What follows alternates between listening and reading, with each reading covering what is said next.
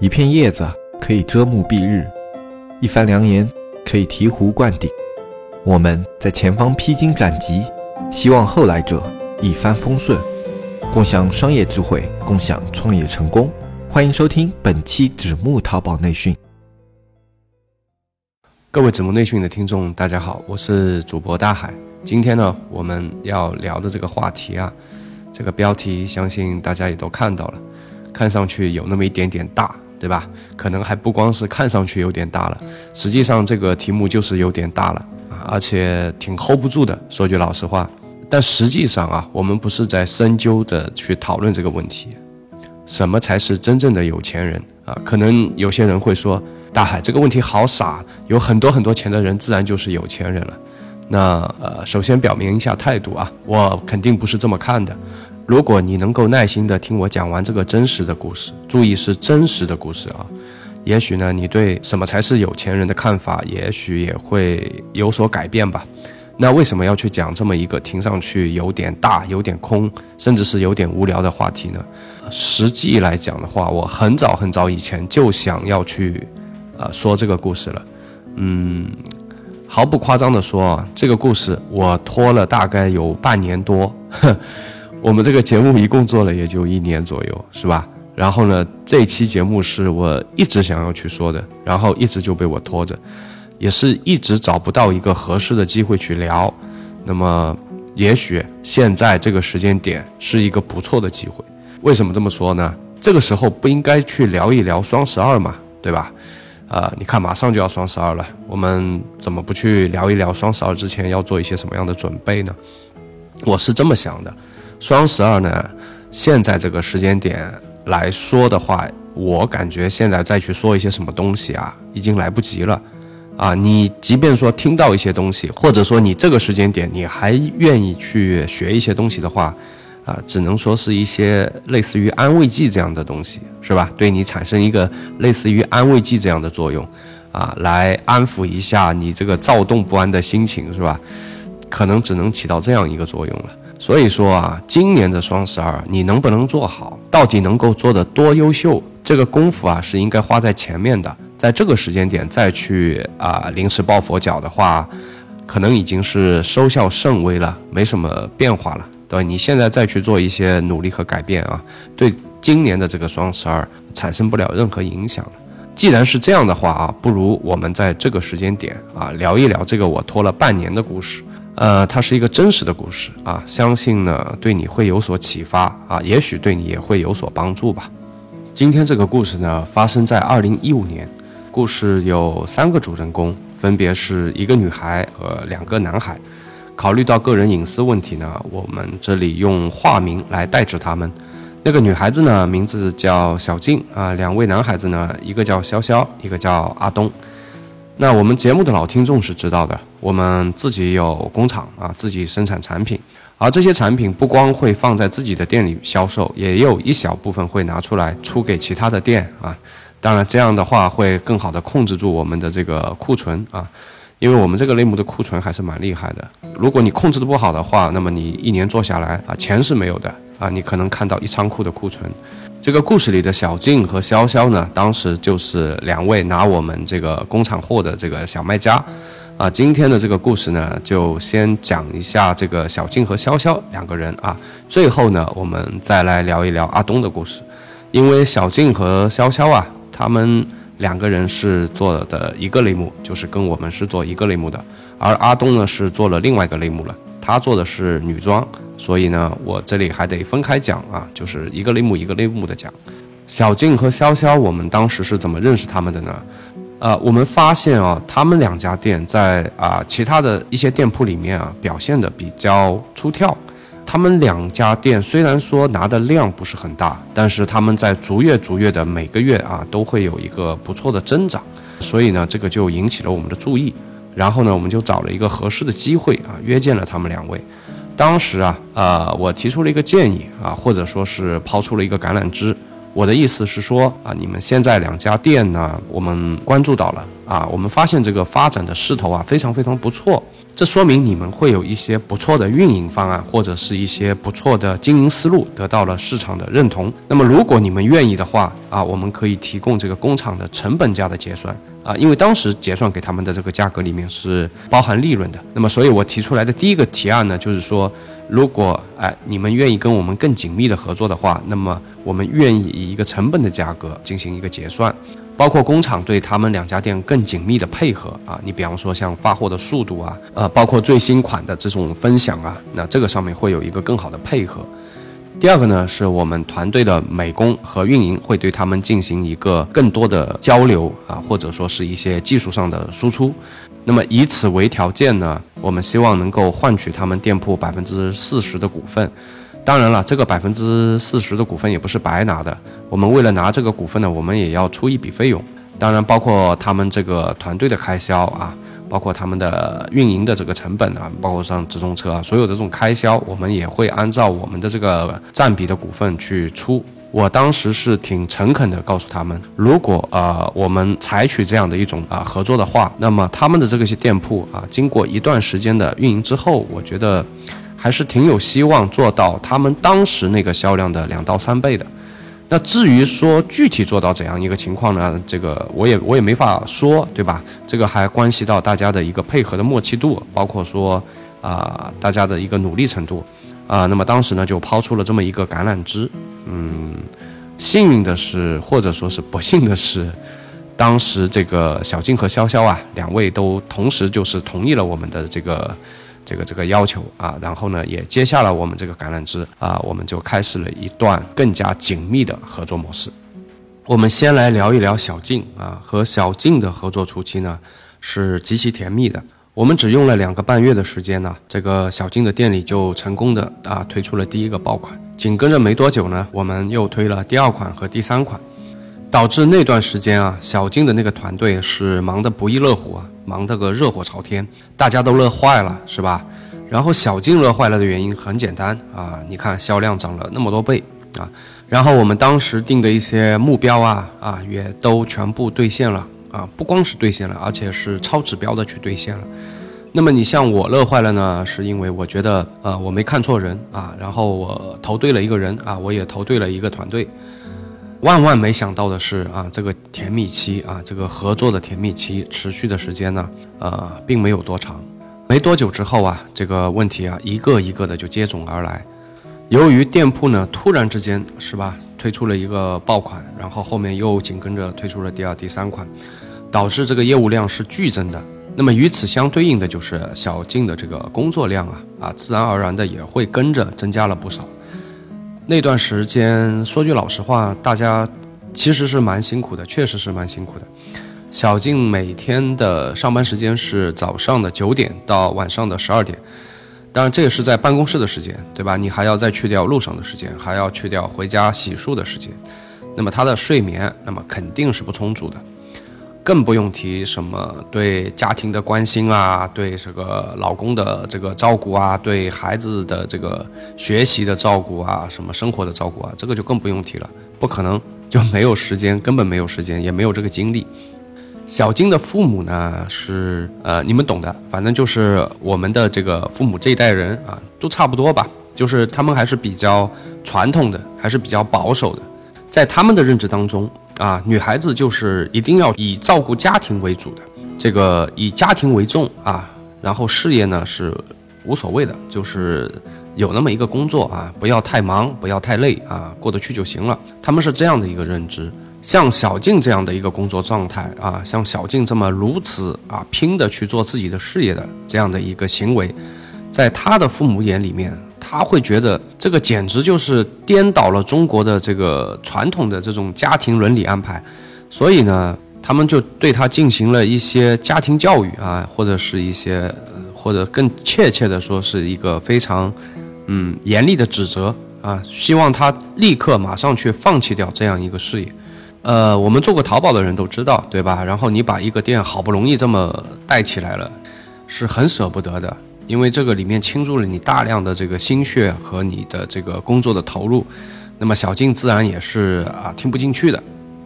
他妈妈发现这个问题以后呢，就跟他啊严正的跟他声明了：如果你再不放弃掉这个事情，如果你还是以这样的一个生活状态和工作状态坚持下去的话，那么我会不帮你带孩子了，就是你们家我就不帮忙了，啊，呃，这个其实说这个话就很怪，对吧？因为本来这就不是他们这代人的这个义务。但是呢，由于我们现在中国的这种特殊的国情，你特别是像在一二线城市，如果家里没有老人帮忙带一下孩子的话，那你可以想象嘛，嗯，整个家庭可能就乱套了，也是很难很难有这个时间的，呃，所以呢，他妈妈等于说是提出了这样的一个啊声明啊，如果你再不停止你的这个，在他们觉得是有悖于中国传统家庭伦理安排的这么一个一个状态的话，那我们就不管了。而且说到做到，第二天就真的不管。当时小静很苦恼，当时她也来找我，呃，吐一些苦水。那么我是也劝她吧，我是说，你看，这个你父母呢，本来也没有这个帮你带孩子的这个义务，对吧？我说我们只有抚养孩子的义务，但是没有抚养孙子的义务。这本来就不是他们的义务，而是你们，就是你和你老公啊，是你们一个责无旁贷的责任和义务。所以我说，要不这样，你跟你老公商量一下啊，让他呢这个早点下班啊，然后去接一下孩子。那么小静也是觉得这可能也是唯一的办法了啊，然后就回家去跟她老公商量。这个不商量不要紧啊，这个一商量呢，这个家里就炸了。啊，等于说第二次炸了，呃，有一种屋漏偏逢连夜雨的感觉，啊，她老公呢，呃，我这里补充一下啊，她老公当时应该是就是在一个普通单位里上班的，然后大家也可以想象一下，一个有爆款的淘宝店的收入和一个呃普通单位里上班的这么一个收入，差不多就是说小静一个月的收入呢，等于她老公将近两年的收入。那么她老公处于一个怎么样的一个生活状态呢？那别人家都是男人在外面做顶梁柱，对吧？然后，呃，女人呢在家里撑起半边天。然后他们家是反过来了，是小静在外面啊做了一个顶梁柱，然后她在家里撑起了半边天。啊，晚上要接孩子回家啊，然后还要做饭给孩子吃，然后还要帮孩子辅导功课，然后再帮孩子洗漱完以后呢，讲故事，对吧？然后就哄他入睡。然后家里那个女人呢，等到他回来的时候呢，他和他的孩子已经睡着了。然后他们早上起来的时候呢，他们家那女人还在睡觉，所以就一天也碰不上一面，可能就这么样一个状态。她老公可能是也挺不容易的，是吧？然后这个我们实话实说，也就是这样的一个生活状态也挺不容易的。所以呢，她可能这个这个情绪啊，在心里也是憋了很久了。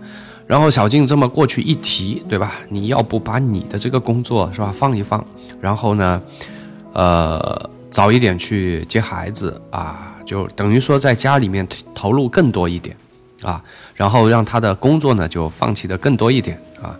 这个等于说是一下子把她老公内心积压的这种负面的这种情绪啊，一下子点燃了。这个压抑已久的这种情绪的导火索，这么一点呢，那就彻底爆发出来了。那一场争吵之后啊，她老公就什么都不管了，回到家里呢，就是宁可躺在沙发上啊，什么也不做，导致呢，小静在接下去那段时间里面，她早上得起得更早，要给她的儿子做早饭，然后还要送她的孩子去。呃，读书，啊，然后呢，中午的时候呢，啊，因为这个孩子放学还是比较早的，啊，三点多钟就放学了，所以他到那个时间点呢，还要去接孩子啊，放学回家啊，到了家里还要给孩子这个辅导功课，还还要做晚饭，是吧？然后等到这些全部忙完之后，他还要再赶回公司，因为下午啊有很长一段时间的这个工作啊，等于说他没空做了，这个。工作呢，又不得不做，所以把这些工作量又挤到了晚上去，导致他晚上本来十二点已经很晚了，导致他这样一来的话，晚上要搞到两三点钟。这个一天两天还好的，但是做淘宝的大家也知道啊，一星期工作七天，一个月工作三十天，慢慢的他就有点扛不住了，睡眠呢是长期的严重不足。然后整个家庭的关系啊也非常非常的紧张。我记得没错的话，七个月以后，小静是黑了个眼圈，一脸的疲惫，真的是一脸的疲惫，跟当初第一次见他的时候判若两人。跑过来跟我们说，就是大海，我可能坚持不下去了，啊，我可能要退出了。那么我当时感觉，嗯，五味杂陈啊，非常非常的惋惜吧，真的是很可惜，啊。那么今天小静在干嘛呢？啊，今天她也没上班，就在家里带孩子。等于说从那一次开始，小静彻底丧失了对这种事业的这种热情和憧憬了。他就彻底放弃这个念想了，他就待在家里了，就照顾孩子，一直到现在，到现在也是的，就全职的在家里带孩子。然后呢，她老公也终于，这个，嗯，做了一个家庭的顶梁柱啊。然后她老公赚钱养家，那她在家里相夫教子，这就是他们现在的一个生活状态。听完了小静的故事，你们是不是感觉到特别的惋惜？针对她这家店的话，简直就是暴殄天物，是吧？你看，我们大部分的淘宝人啊，都是盼星星盼月亮啊，盼着自己的这个店铺里啊，早日有一个爆款。而小静呢，真的是非常的幸福，也非常的幸运啊，一下子呢就有了三个爆款。但是啊，最后不得不因为对生活的妥协而放弃掉。如果你觉得啊，小静的这个经历啊，你觉得非常的惋惜的话啊，那你真的应该听一听我们的第二位主人公啊，潇潇的故事。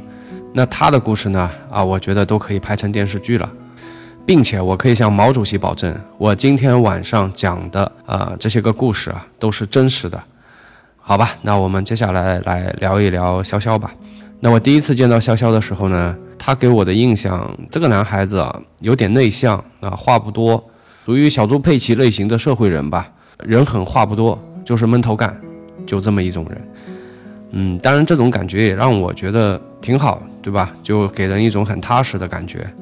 他虽然让我觉得不是那么的聪明啊，他不会用一些小机灵啊，不会像小金一样啊，喜欢用一些小机灵啊、小技巧啊，他不的，他就是给我感觉非常的细心，非常的呃有耐心啊，也有耐力啊。为什么这么说呢？啊，因为你看前面的故事，我们说了，小金呢是比较幸运的，对吧？两个半月的时间啊，店铺就已经有起色了。而潇潇呢，呃，也不知道是他的这个做事的方式方法有问题，还是啊运气不够好啊。他是直到熬到了差不多第九个月，都快一年了啊，他的店铺呢才看到了曙光啊，才有了第一个属于他的爆款。他本来这个店铺还不错，然后呢跟我们一合作，一直在原地踏步，一直没有进步。我们当时都在怀疑是不是因为我们八字不合啊，是吧？让我们大家都很郁闷。啊，这个过程当中我们都做好了准备啊，但凡是他跑过来跟我们提出来说，哎，停止合作，那我们也就欣然接受了。但是，对吧？他非常非常有耐力啊，一直在那里憋着，终于呢，也是让他憋出了一个爆款，而且是那种厚积薄发式的那种爆发款。因为那个时候正好是在一个秋冬交际啊，这个量本来就是这个时间段就会比较大啊，大家都会有一些备货。另外一个呢，就是做淘宝的都知道，冬季款的利润一般都还不错的，所以呢，两波啊非常不错，这两波都让他给赶上了。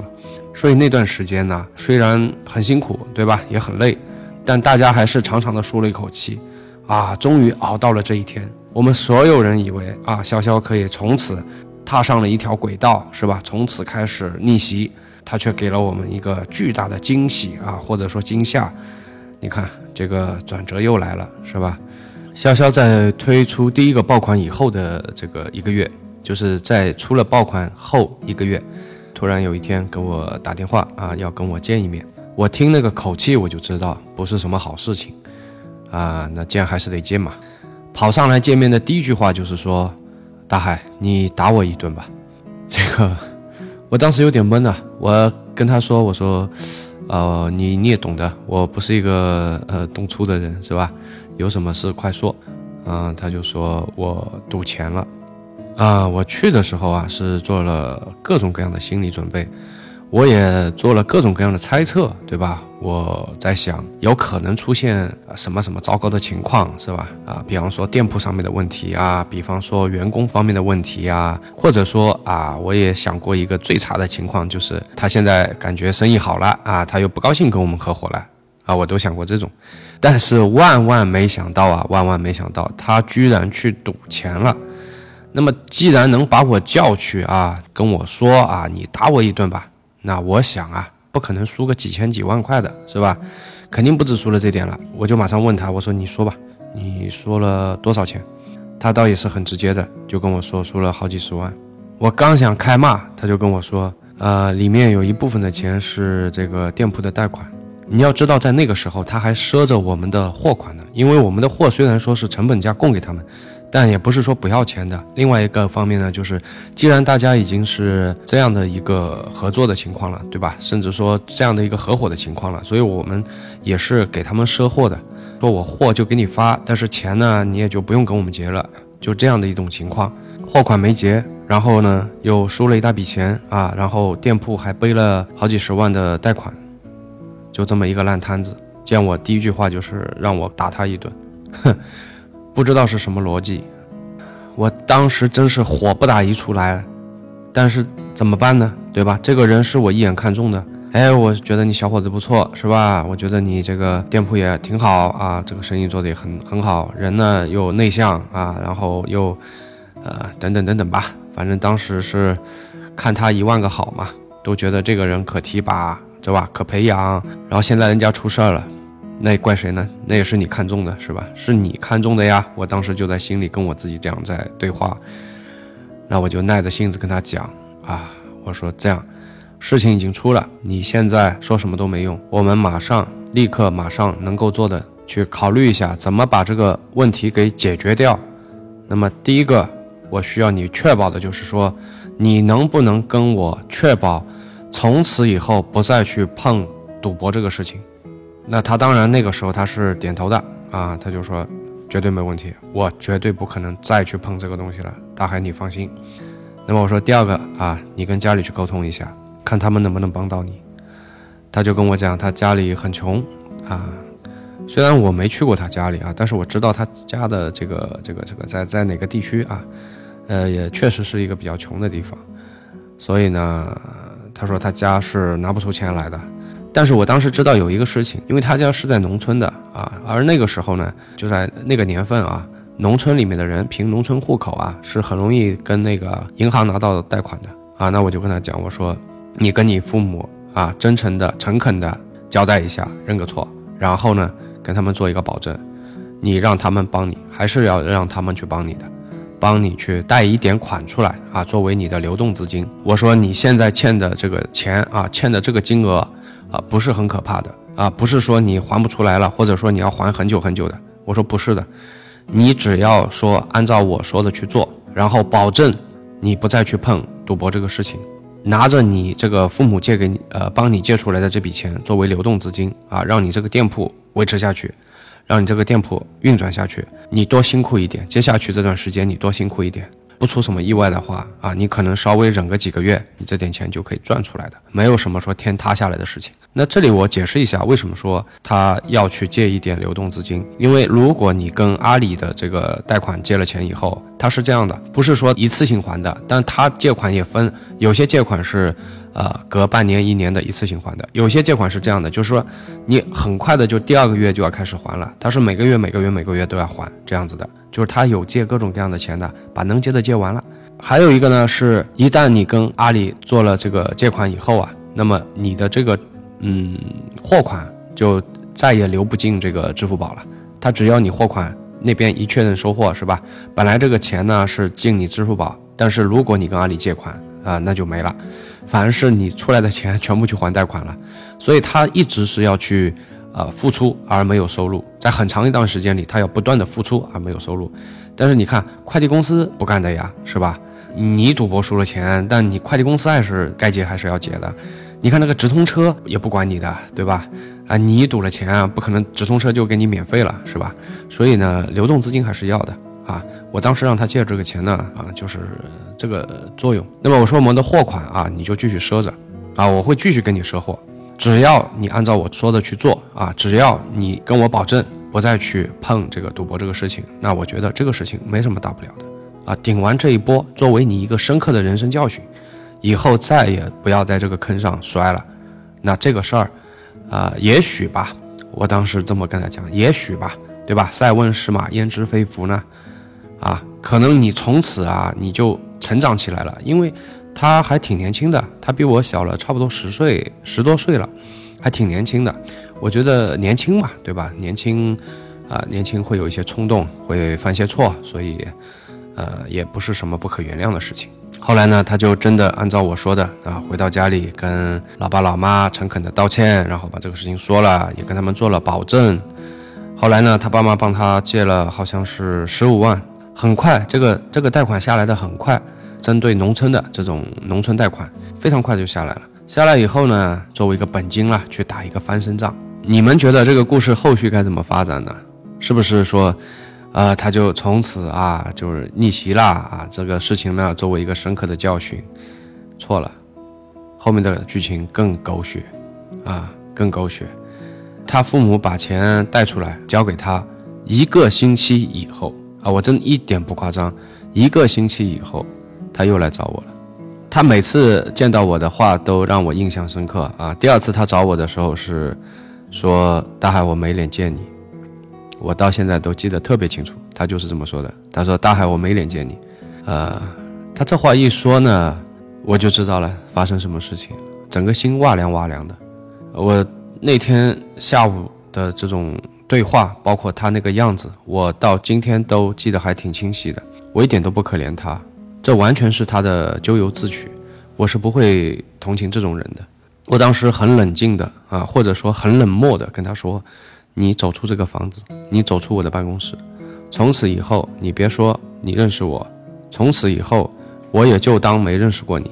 我也不企图说你能够把欠我们的货款还给我们了。你自己的大好前程呢，是你自己一手葬送的。说什么反思啊，说什么教训啊，啊这种话呢，你在第一次犯错的时候。”我反复跟你强调过了，我说那个时候你可以说这种话，到了今天，你甚至连说这句话的资格都没有了，因为没人能信你，你的父母也不会信你，很快你就会还不出贷款，对吧？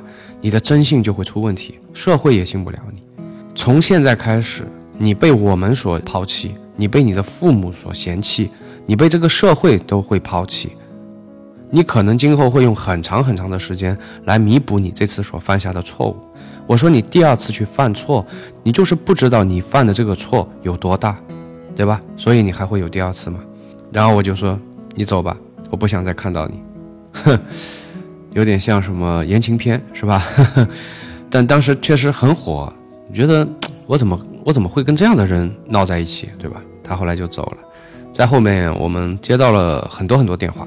很多很多电话，都是这种贷款公司啊什么的啊催贷啊，然后都是问啊潇潇是不是你同事啊啊潇潇住哪里你知不知道啊啊你能不能找到潇潇？后来我们都接烦了啊，我就说你以为他就欠你钱吗？对吧？我说他也欠我们钱呢，而且欠谁多还不一定呢。反正每次他们打电话过来问了，我们就这样跟他们说一顿。那后面这种电话也就越来越少了。另外一个就是他在沾染赌博之前呢，还交过一个女朋友，都已经到了谈婚论嫁的地步了。这个事出了以后呢，听说啊，他的女朋友跟他也分手了。他的人生呢，在这一个片段啊，在这一个转折点上，我们感觉就是彻底的毁了。我希望他以后能够翻身。我希望这次教训啊，足够的深刻。这是第二个主人公潇潇的故事。纸木电商社区，这是两个淘宝人发起的电商社区。黑泽、大海吃过淘宝的亏，尝过淘宝的甜，现在他们想让更多人尝上淘宝的甜，少吃淘宝的亏。你是否对外面学院动辄千元的课程费用望而却步？你是否因为时事消息慢人一步而后悔不已？现在加入纸木淘宝社区，这一切都将不是问题。只需每天一元钱，畅快阅读各个学院千元系列淘宝课程，更有外网精选图文内容，一手干货，最新规则，实时玩法，严打预警。你需要的一切，只要每天一元，让原本大卖家才有的资讯内容，实时呈现在你的眼前。三百六十五元一年，没有比这更超值的电商社区。每天一元钱，让天下没有难做的电商。最后呢，我们来抓紧时间说一下最后一位主人公啊，也就是阿东。那么跟阿东认识呢，就比较绕了啊。他是我一个大学同学的小姨子的男朋友，不知道是不是叫小姨子啊？就是我大学同学的老婆的妹妹啊，应该是叫小姨子这样的一个关系啊，比较绕。那么当时呢，阿东和他的女朋友。他们呢，在浙江一个相对比较落后的地区啊，具体的这个地名我还是算了吧，还是不要说了啊，这也不太好。他们小两口呢，也不甘于这个呃老家比较平凡的这种生活啊，那打算呢去杭州打拼一下。那么正好呢，他们那个地区啊，有蛮多的人都是去杭州打拼的啊。那么去杭州呢，做什么？做淘宝。呃，而且挺巧的，就是他们去的十个人里面啊，九个人都是做女装的。这东西是怎么形成的呢？我这里跟大家讲一下。你就好比说啊，村上第一个人啊，他可能没有多想，比方说村上的第一个人跑到杭州去做女装啊，赚钱了。那么赚钱以后回家了以后呢，那其他的人都看在眼里嘛。比方说过年的时候就会去他们家里面跟他们说，哎，要不明年你带上我们一起去啊，是吧？啊，我们可以帮你，呃，打打下手啊，这样。那么第二年一开年呢，可能就是他会带着更多的人到杭州去，然后这里面会有人做失败，会有人做成功的。但是人的习惯是什么呢？他们他们会忽略那些失败的人，他们所有的人的眼睛都是盯着那些啊成功的人。只要是有人成功，第二年又会带一大波人过去。那么这一大波人过去呢，这里就是一个概率问题，对吧？你肯定会有人成功，会有人失败的，所以大概就这样，然后就越来越多，越来越多，慢慢形成一种像帮派一样啊，像社团一样，就是一片一片的，相互之间也会有一些照顾嘛。所以说，呃，租房啊啊都会住的比较近啊，平时也会串门呐，大概就是这样一个情况吧。那具体他们那个创业的过程呢，今天我们在这里就不多说了。呃，简单的概括呢，就是过去以后运气还不错的，下款是推了一个起来的。那么虽然也是一个小爆款吧，谈不上一个大爆款啊，但是服装的小爆款嘛，大家也是有数的，啊，跟那个小类目的大爆款差不多了，是吧？但是嘛，夏装呢，所以说利润比较薄啊，不过也是赚了第一桶金的。然后第二个款呢，就比较爽了啊，因为它第二个爆掉的款是冬款。那个利润呢还是蛮爽的，蛮高的。那一年啊，阿东和他的女朋友呢，在这一年忙碌结束以后啊，他们一共是赚到了四百万的利润，是四百万的利润啊，不是营业额。这个也挺令人咋舌的，是吧？也非常打击人啊，因为这个是他们的第一年啊，做淘宝的第一年。呃，可以说运气也有一定的比重吧，能力也有一方面。但我觉得有一个特别特别重要的原因是。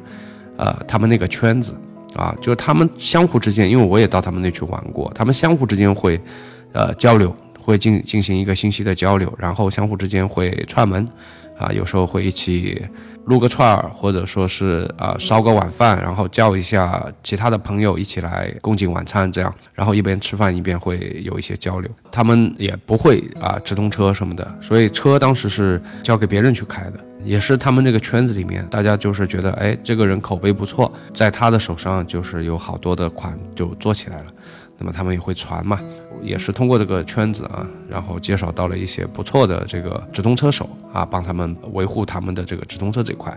拍照啊，是在哪里拍会比较好啊？啊，模特啊，找谁啊？当然这个你们听我后面说啊，这个是挺狗血的一段经历啊。模特啊，找谁会比较好？相互之间都会有一个交流，这才促成了说他们冲到杭州去，第一年就赚了这么多的利润。所以说他们还是挺幸运的啊。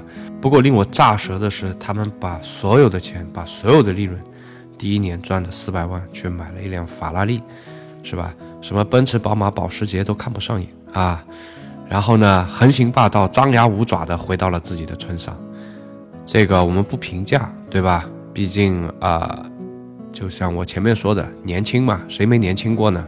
啊，年轻的时候总喜欢做一些呃引起别人注意的事情。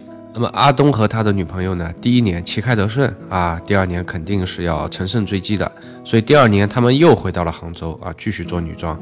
第二年呢，虽然做的没有第一年好，没有第一年顺，应该说有些款式亏了，那有些还是赚了。不过总体来讲还是赚了啊，但是明显没有第一年好了。不过这个不重要啊，这个不是我们今天去聊的重点啊。那么另外发生了一件大事情，阿东跟他店里的一个模特好上了，自然的嘛，我同学的小 A 子就被他给甩了。这个我听的也是目瞪口呆，又是一个目瞪口呆。我同学的小 A 子我也见过，平心而论呢，是长得挺好的。啊，身材也挺好的啊，五官也挺好的，呃，但还是被他给甩了。然后后来听说啊，阿东的女朋友换了一茬又一茬，呵呵，也认识了一些半夜去轰街的那些富二代，是吧？那他也有资本吧？他有这么好一辆车子。同学的小姨子呢是非常伤心啊，回到了老家，和本地的一个还蛮阳光的一个大男孩啊。不过他们现在也已经结婚了，啊，过着挺宁静的生活。那么这个呢，这个故事呢，就是第三个主人公啊，阿东的故事。那么今天的这三个故事呢，就到这里呢，就全部讲完了。那三个故事呢，我是第一次在节目里说，当然也是拖了很久了，说的也不太好，大家就将就着听一下。关于这些个故事的解读。啊，我也不想说的太多，我相信每个人都会有自己的解读。那在这里呢，我就简单的说一说我的观点。我们比方说像小静啊，小静这个事情给我最大的触动就是，所谓要去做成一件事情啊，啊不一定是你学会了多少技能。就好比说我们社区里有很多的小伙伴非常在乎自己啊，运营技能怎么样啊，产品怎么样啊，然后美工怎么样啊，都很在乎自己这些问题。他这件事情告诉我们，你把一个事情做成功，其实是一个非常非常复杂的事情。在你拥有一些技能之外啊，比方说对于他来讲，他如何让周边的人、让家人、让亲人、让朋友啊，是不是能够去配合他、理解他、包容他，甚至是帮助他，这个在很大的程度上决定了啊，他能够走多久、走多远。他就是因为没有处理好家庭的这些关系。当然也有可能他尽力了，你可能可以去改变自己，但是你可能很难去改变别人，所以他也许也是尽力了，但非常遗憾，你看他这个事情最终也是失败了。所以说每一个成功都非常的不容易的，他需要各种各样的复杂的因素加在一起，最后才汇聚成了一个成功。那么你看潇潇的这个事情啊。我觉得就像一个警钟吧，他其实已经看到了成功的希望了，他已经走在了这个成功的路上了，甚至说，但是他就抵御不住生活中种种的诱惑，啊，包括阿东也是的，对吧？他们他也是这个问题，他就是根本受不了这个生活中的那些诱惑。那么像阿东呢，他还有一个更大的问题是，我觉得他在赚取财富的同时，他丢失了人性中最淳朴的、最珍贵的东西。他在得到那些片刻的这种欢愉也好，那种刺激的满足也好，他可能丢失的是一份更长远的、更值得珍惜的那种幸福。所以，我们回到今天的主题来讲，什么才是真正的有钱人？我觉得真正的有钱人不是说啊你能不能赚钱啊你会不会赚钱？你看我们今天这个说的这三个故事的主人公，他们都曾经赚取到财富过，但最终他们都没有守护住自己的那份财富。什么才是真正的有钱人？是不是说你能不能赚钱，会不会赚钱，以及你现在拥有多少财富？不是的，而是你现在的自身修养与修炼与你现在所拥有的财富是否匹配？如果说你现在的自身修养和修炼已经超越了你的财富了，你也不用焦虑，该来的钱始终还是会来的。如果说你自身的修养没有匹配上你的财富，那么即便说你被幸运女神选中了，你依然无法去守护那个不应该让你得到的财富。这种案例很多了，对吧？比方说这个。呃，有很多媒体会跟踪报道啊，当然这种国外比较多，像那些中了彩票的，在我们中国呢，像拆迁户，对吧？然后很多人可能会从天而降一大笔财富他们很多人都会丧失理智啊，有的什么好好的一个家庭啊，然后就离婚了，还有很多呢会拿着这些钱去赌博啊，去吸毒，去放纵自己，啊，甚至搞得家破人亡，最后还是回归到之前的那个样子，甚至还不如之前的那个样子。为什么？就是因为这些人的自身修养、自身的素质。并配不上这么一份巨额的财富，所以即便是从天而降的一大笔财富砸到了他们的身上，他们也不知道怎么去支配，甚至是迷失了自我。所以你看。怎么才能够成为一个有钱人？你不能脑袋里只是不停的在去想着怎么去赚钱，怎么去赚更多的钱，你还要更多的时间去考虑对自己进行一个不断的提高，对自己的修养进行一个不断的提高，对自己进行一个不断的修炼。那样的话，你所赚到的钱才会真正的属于你，你才真正的把握得住这些财富。可能这里有人会说：“大海，你像小静这个事情和他个人没有关系啊。”啊，我倒也不一定是这么认为。我在大一的时候我就看过一本书，但是书名我是实在是想不起来了。他讲的是日本的一个作家，他当时呢是在早稻田大学念书，他写的一本书吧，讲述了他当时怎么跟家里面斗智斗勇的。因为当时家里面呢是非常反对他成为一个作家，反对他成为一个导演啊，对他同时也是一个导演，就家里面非常反对啊，然后。